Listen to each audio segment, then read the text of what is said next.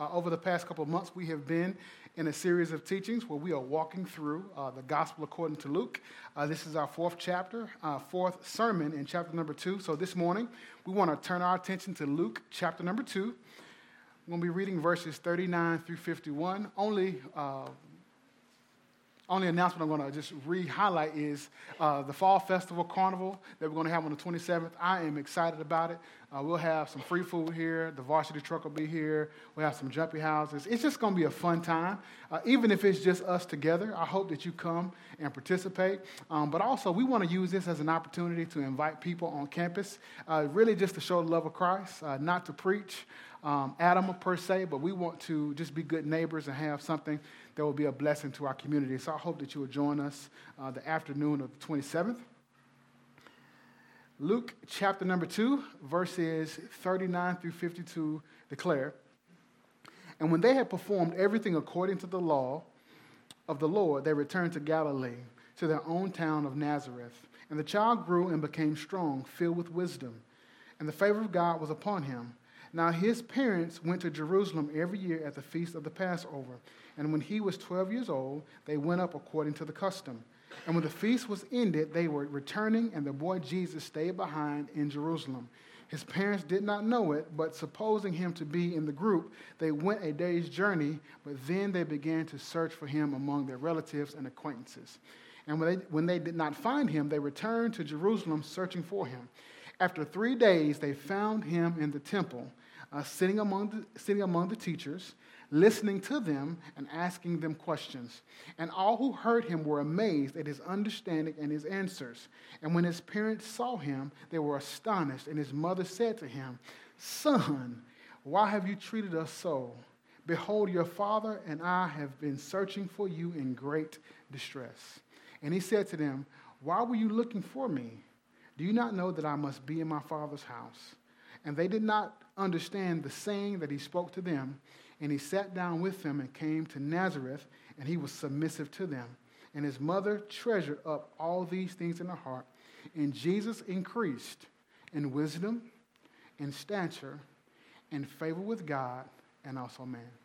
Uh, just for a few moments, I want to preach uh, from the subject title Living, Loving, and Learning. Living, Loving, and Learning. Let me pray for us.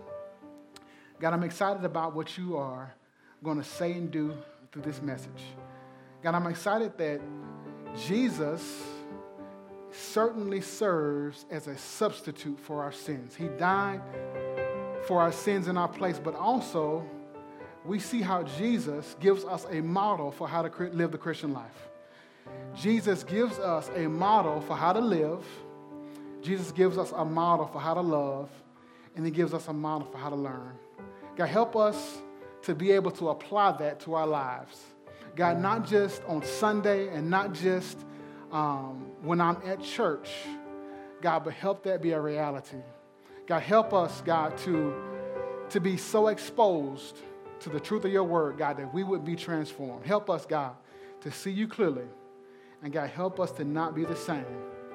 In Jesus' name we pray and give thanks. Amen. When we pause to consider the first two chapters of the Gospel according to Luke, uh, I believe that we can all agree that there are very few things that we can identify with in our personal experience. When you read the first two chapters, I am sure, I am convinced, I am, I am convicted that there will be very few things that you can personally identify with in terms of what you have experienced in your life. Uh, we've never been visited by an angel, never had a birth experience in a manger, certainly, had not, certainly have not had shepherds visit. Uh, certainly have not had a, a, wise group of men visit. Maybe you had a baby here and I visited, but I'm far from a wise man. And while the majority of the details of the first two chapters of Luke are totally foreign from my experience, the passage we read today will give us, will give the majority of us, an opportunity to identify and connect with the text. Uh, whether you have uh, had a child gone missing or whether you were a missing child, I think the majority of us have been in a similar situation where parents have been looking for a child. Uh, maybe not for three days in the text. I want to give you uh, some context. They traveled for a day, which meant that they were a day away, meaning that it took them a day to get back and they actually found Jesus on the third day. It's not that they were in Jerusalem for three, day, three days searching, it was three days from beginning to the end. Uh, whether it was a school event or an athletic event or a family vacation, I'm sure that verse 48, when Mary says, Son, you have caused great distress in my life, is something that every parent can connect with. I don't know who that's for today. I don't know who that's for. But I believe there's somebody here today who needs to hear that if Jesus caused his mother and father some stress, it's okay. If blank child, I'm not gonna, I'm not gonna say no names because I don't know about the thing I'm picking on you. But when you think about the text, it's amazing to me that you see how Jesus is not just living his life in a way where he is going to the cross, but he's living his life in such a way where he's given us a model for how we can live our lives also.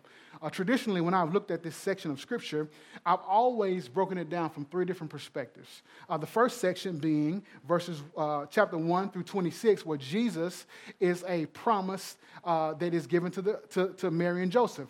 Uh, the first thing I've always said is God made a promise. God promised to give Mary, a virgin, a baby. God promised to do something that was impossible. And this announcement was not something new. This announcement was not something that caught God off guard, but this was God's plan from the foundation of the earth that God had a plan to bring forth salvation through his suffering servant. That's the first, that's the first thing we see. But in chapter number two, we also see uh, not just a gift promised, but we see a gift received. We see that Jesus is given to his family. We see that Jesus is made, we see that God makes a promise to give Jesus, but we also see that God makes good on his promise. But then traditionally, when we get to verses 39 through 51 or 52, traditionally I've looked at this passage as a reminder how God can A, give us a promise, how God can be, fulfill the promise, but see how we can neglect the gift that God has given us. It's very easy for us to live in such a way where we get comfortable and convenient with the things that God has given us and we begin to neglect the promise. Think about it from this perspective. It's one thing to lose your child, it's one thing to lose the Son of God. It's one thing to lose the Messiah. It's one thing to lose the hope of the world. Like, how in the world could they lose God's hope? It's kind of a reminder of most of us um, how, kind of how we uh, treat uh, our Christmas gifts. Uh, usually, uh, the day of Christmas, we're so excited. Uh, the day after Christmas, we're still a little excited. We're tweeting about the gift. We're posting about the gift. We're excited about the gift. We're doing research to get the fullness of the gift. But week,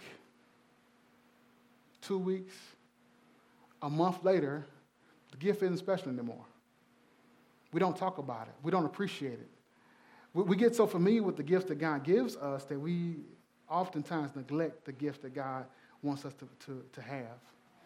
It's a reminder for me personally in my own life that a lot of times God will give me something that is amazing, that God will give me something that is incredible, that God will give me something that I've prayed for and waited for, but because of my sinful heart. In time, I want something bigger. I want something better. I want something more beautiful. And the farther we get from receiving the gift, the easier it is for us to neglect the gift. That is true in our lives uh, practically, but it's also true in our lives spiritually.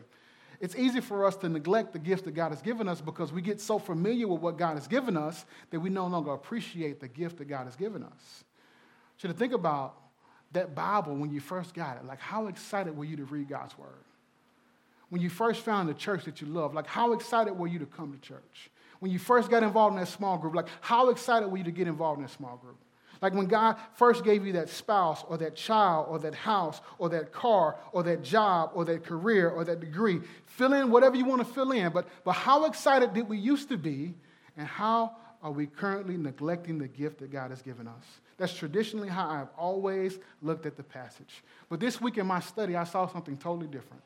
When I read verses 39 through 52, it reminded me that Jesus certainly came to die for our sins in our place. But also, when you look at it from a very practical standpoint, you see that Jesus is modeling growth, that Jesus is modeling how we go from immaturity to maturity. Jesus is modeling how we are on a journey of growth, how we will never get to a place where we're arriving, but this is a process where we are going to grow in favor with God and favor with man. The Christian life, once again, is a life of growth. The Christian life is a life where we are given an opportunity to place our faith in Christ. And rather than simply placing my faith in myself, I'm allowing the life that God desires for me to be lived out through Christ. That's why we always must remember Galatians 2:20 it says, "I have been crucified with Christ. It is no longer I who live, but Christ who lives in me. A lot of times we get frustrated in this Christian life because we want to live the life. Like, I want to try hard. I want to do more. I want to do things in my own strength. And the reality of it is, there's only been one person who's ever lived the Christian life, and that's Christ. And there's only one way for you to be able to live the Christian life, and it is through dying to yourself so that Christ can live. This week I want you to study Galatians 2:20 and I want you to place your name in there. When it says I've been crucified with Christ, I want you to place your name in there and say Thomas or Bob or Ron or Pelon or whoever has been crucified with Christ, meaning Thomas's plans must die. Thomas's perspective must die.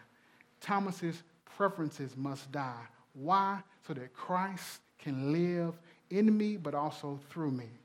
For me to live the Christian life requires that I have a daily trust in Christ, not a one time prayer, not a once a week, one time a week when I go to a building kind of devotion, not just when I need something on my job, not just when I have a big test coming up, not just when I have the big health exam uh, upon me. I have got to get to a place in my life where I'm willing to place my trust in Christ daily. And when you look at the text, when you look at the passage, when you look at verses 39 through 52, what you specifically see is this. You specifically see that Jesus certainly came to pay a price that he did not owe. But Jesus also came to give his, give his life as an example for you and I to follow. When you look at the text, Jesus is saying, here is how you do it. Here is how you live this life. Here's how you make practical application to your faith. So much more than Jesus just being a, a good moral compass. So much more than, than Jesus being uh, the rabbit's foot that will help you be a better parent or a better athlete. But following Jesus is about giving God honor and glory through my life. The fact of the matter is, when you are called to follow Christ, we are called to follow Christ because this is an issue of me giving my life to the honor and the glory of God. We are called to follow Jesus because that is what glorifies the Lord. We are called to follow Jesus because that is, that is uh, an opportunity for us to model a relationship for the world. When we think about this issue of modeling, or when if you were, if you were asked the question, have you ever modeled? Uh, most of us uh, would usually think about a fashion show. We would think about uh, going down a runway. We would think about uh, paparazzi taking pictures. We would think about somebody walking uh, down a catwalk. But when you think about the idea of modeling, the reminder or the reality of it is we are all modeling something. Every one of us. Every day that you live, you are modeling something. Could be good, could be bad. Every one of us, male, female, young, old, black, white, educated, uneducated, Republican or Democrat, every single one of us is modeling something for the world. And as believers, we've got to ask ourselves some really hard questions. Like as a husband, I've, I got to ask myself, like, what am I modeling for my wife? Like my wife should see me modeling commitment and faith to Jesus. My kids should see me modeling faith and commitment in my marriage and following Jesus. My coworkers should see me modeling faith and commitment to serving Christ. Notice I said they should see. Because the reality of it is, many of us, many of us, do a really poor job of modeling what it means to walk with Christ. We've got to make a decision from the very outset that, that the issue of modeling uh, a life that honors Christ is about God's glory. This is a weighty issue. This is more than about uh, checking off a box. This is more than about uh, doing the right thing. This is more than about just going through the motions and being a good Christian. This is about whether or not God will receive honor and glory through my life. This is about God receiving everything from my life. And when you look at Jesus, yes, he dies. Yes, he gives his life away. Yes, he serves as a substitute uh, for our sins, but he also serves as a model for us in terms of how we are to live the Christian life. When you look at the text, there are three significant things that we see Jesus model well. And the first thing we see is he modeled where he lived. He modeled where he lived. Verse 39 says, once again, when they had performed everything according to the law of the Lord, they returned into Galilee to their own town of Nazareth.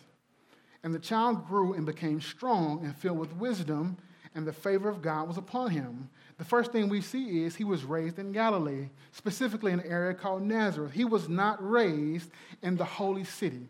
He was not raised in the best place. He was not raised in a place where people would be looking for a Messiah. He was not raised in a place that was a perfect situation. He was raised in a broken place. Even in John's gospel, Nathanael asked the question Can anything good come from Nazareth?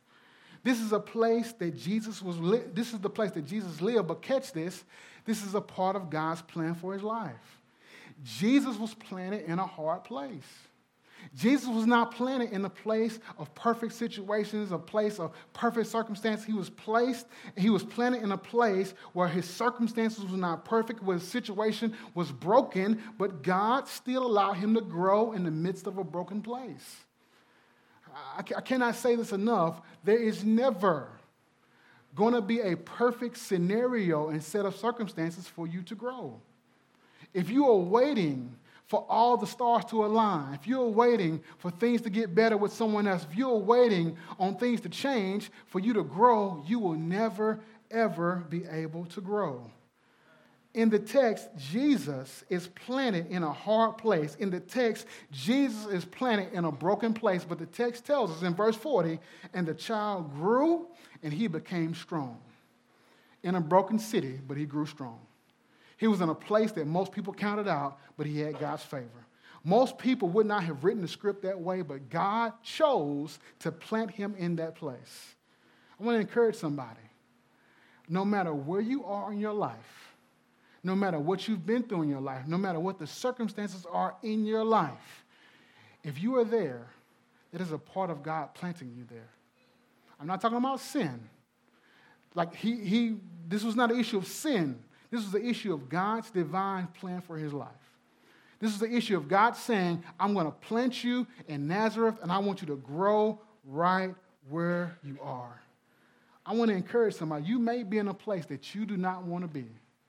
You may be in a set of circumstances that you do not want to be in.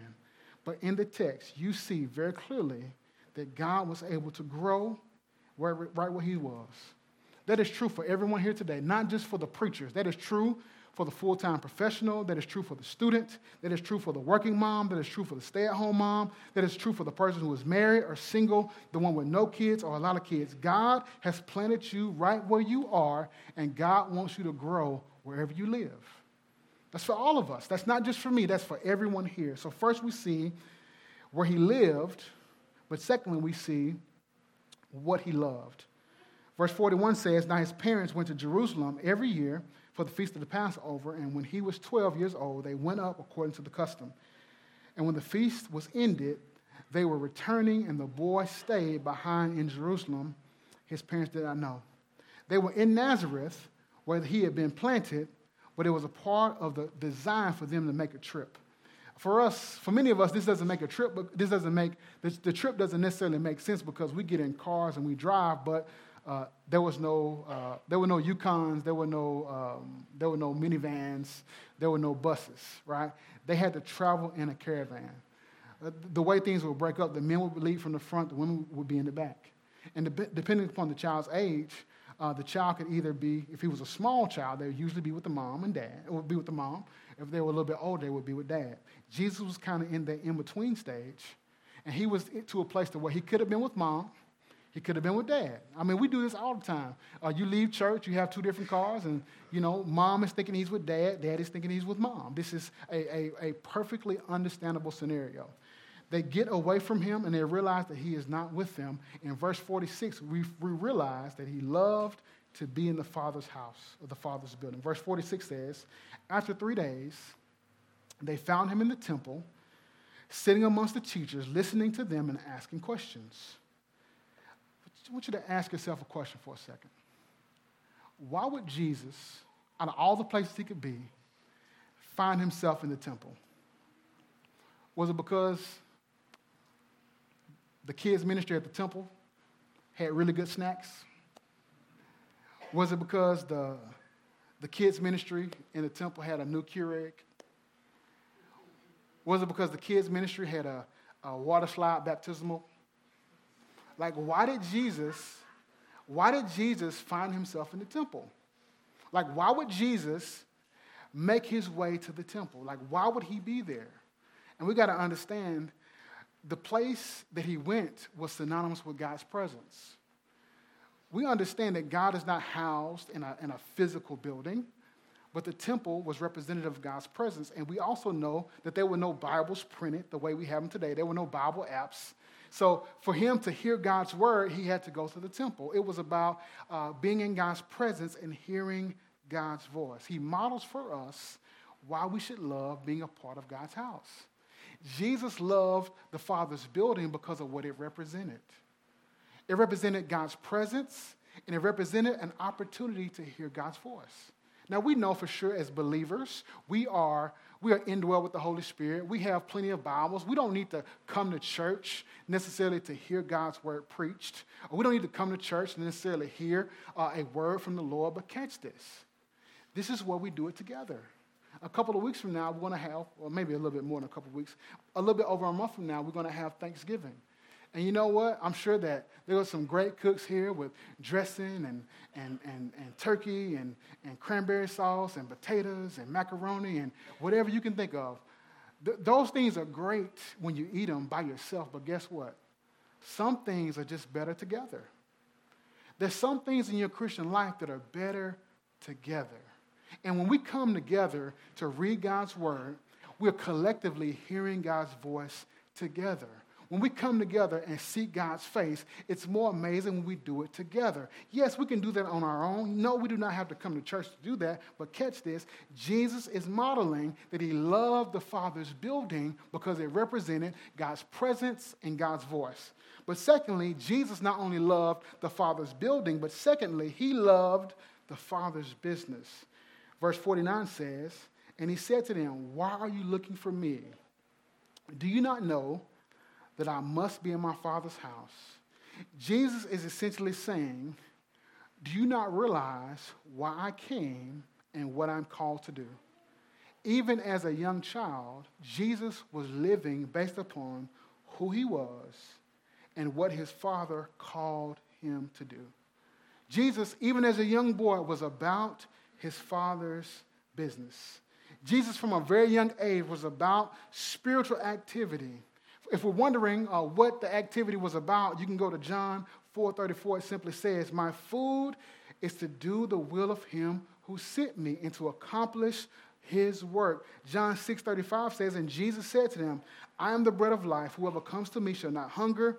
Whoever believes in me shall never thirst. But I said that you have seen me and yet do not believe. All that the Father gives me will come to me, and whoever comes to me I will never cast out. For I have come down from heaven not to do my own will, but that the will of him who sent me. And this is the will of him who sent me, that I should not lose, uh, that, I should, that, that I should lose nothing that he has given me, but I should be raised up. For this is the will of my Father, that everyone who looks on the Son and believes in him shall have eternal life, and I will raise him up on the last day. The work that Jesus was called to do was redemptive work. The business that Jesus loved to do was God's business. As we look at how Jesus modeled this, no, 100%, you are not called to die on a cross. But catch this, you are called to die to yourself daily. Jesus tells us, we'll, we'll get to this in Luke chapter number 9. Jesus says, if any man will come after me, let him do what? Let him deny himself and take up his cross daily and follow me. Jesus, even as a young boy, is modeling that you and I have divine work to do. Ephesians 2:10 tells us very clearly, for we are his workmanship, created in Christ Jesus for good works, which God prepared beforehand that we should walk in them. When you think about it, every one of us, every one under the sound of my voice, has divine work to do for God. Now, here's why I fail you as a pastor. It would be super easy at this point to stop the service, to tell Chris to come up, to play some really emotional music, and I can have a $100 line and a $1,000 line and a $10,000 line, and I can prophesy over you and tell you what God told you. That would be a lie. But churches do that all the time. Rather than doing that, rather than coercing you, here's what I'm going to do I'm going to challenge you to be in God's presence. I'm going to challenge you to read God's word because when you read God's word, you hear God's voice. And as you read God's word and hear God's voice, I want to challenge you to ask God, what is the Lord calling you to do? It's easier for me to tell you to do that, but if you're going to hear from the Lord, you got to do that hard work for yourself. So, first, we see where he lived. Secondly, we see what he loved. And thirdly, we see what he learned. What he learned. Verse 51 says, He went down with them and came to Nazareth and was submissive to them. And his mother treasured up all these things in her heart. And Jesus increased in wisdom and stature and favor with God and man. To appreciate verse 52, we need to be reminded of the doctrine of the incarnation. The incarnation is a reminder that Jesus, the incarnate word, that God became flesh. John 1:14 simply says, "And the word became flesh and dwelt among us." And we have seen his glory and the glory of the only Son from the Father, full of grace and truth. When we say the incarnation, when we say the word became flesh, we're communicating that God did not cease to be God, but God chose to become a man. He chose to put on a sarx, he chose to put on the flesh. Meaning that God, by divine order, makes a, makes a decision to, to take on our humanity. Jesus became a real man, yet he was sinless. He was a holy man, but he was still a man.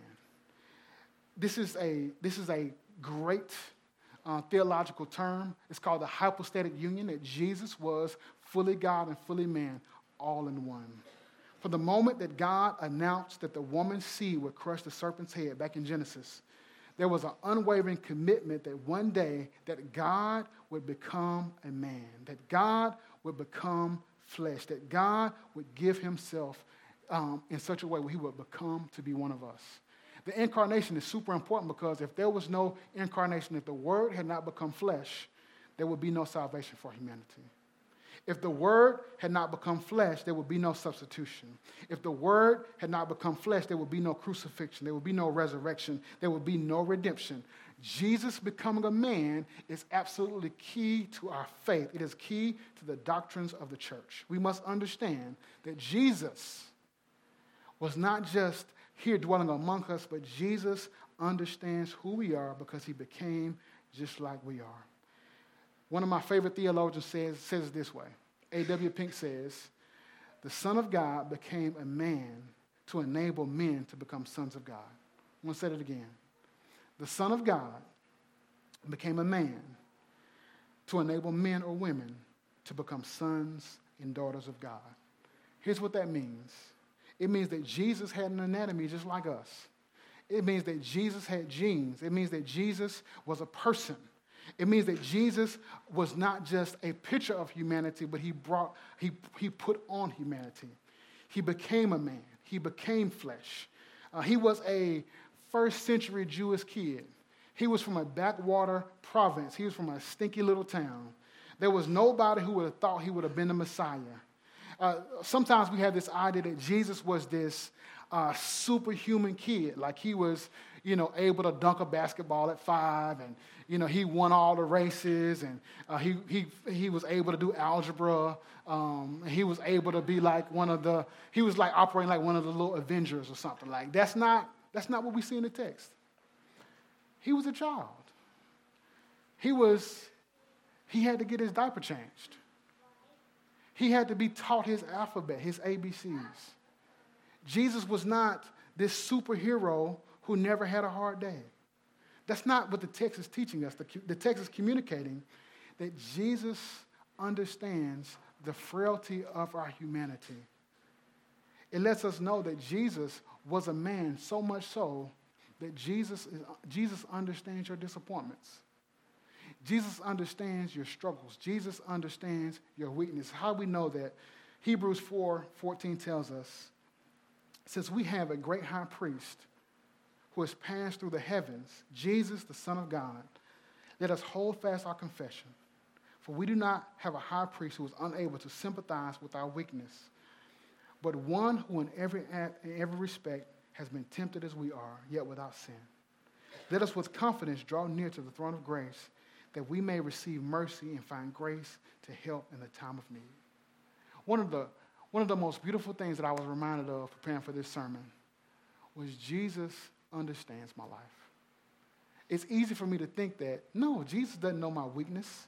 No, he was God. He doesn't, he doesn't really understand what it means to struggle or to have a hard day. He doesn't understand what it means to be disappointed or let down or discouraged. But the text tells us for we do not have a high priest who was unable to sympathize with our weakness.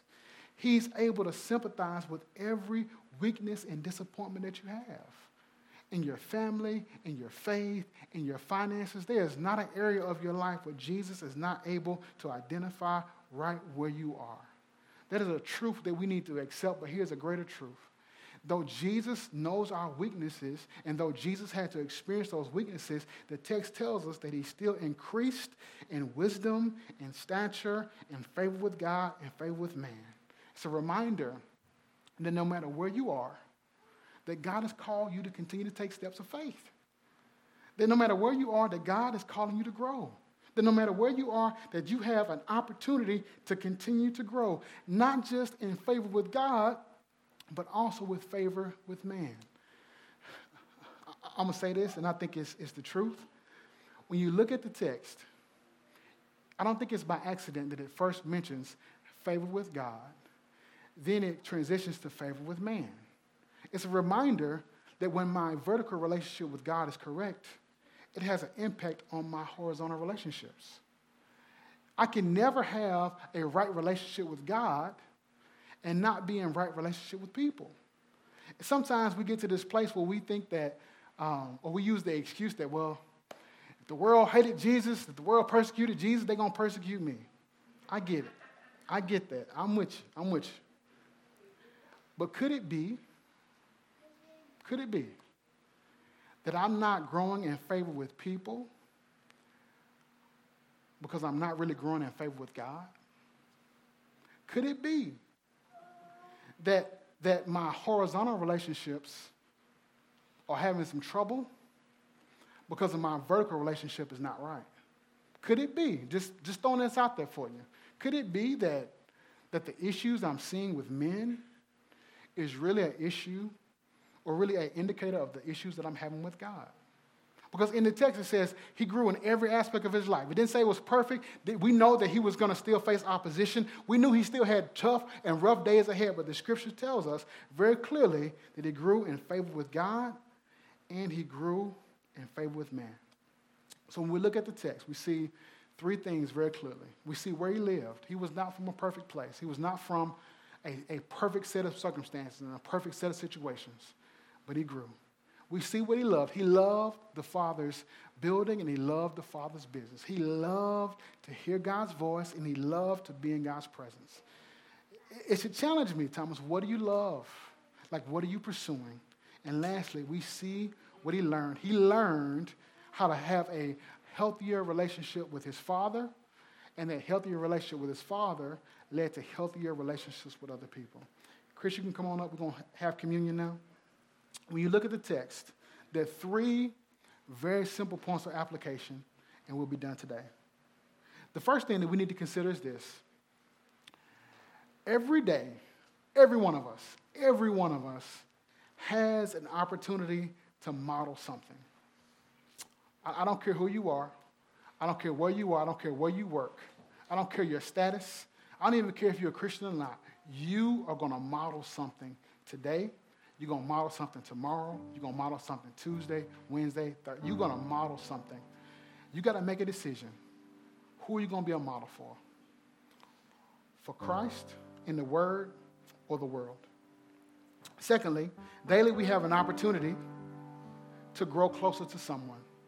I hope and pray that we take that as, a, as an encouragement to grow closer to Christ. That, that growing closer to God is not something that is reserved for the spiritually elite or those who are a little bit more serious about the things of faith, but it is God's will for every single one of us to grow. I, I say this to myself often Thomas, God who created the heavens and earth, God who has wisdom and knowledge that is unsearchable, who has riches and power that is inexhaustible. He wants to spend time with you. But I'm doing this. I'm doing this. I'm doing this. I'm wasting time. When God wants to spend time with me, and it's not going to happen by accident, it only happens when I take advantage of that opportunity.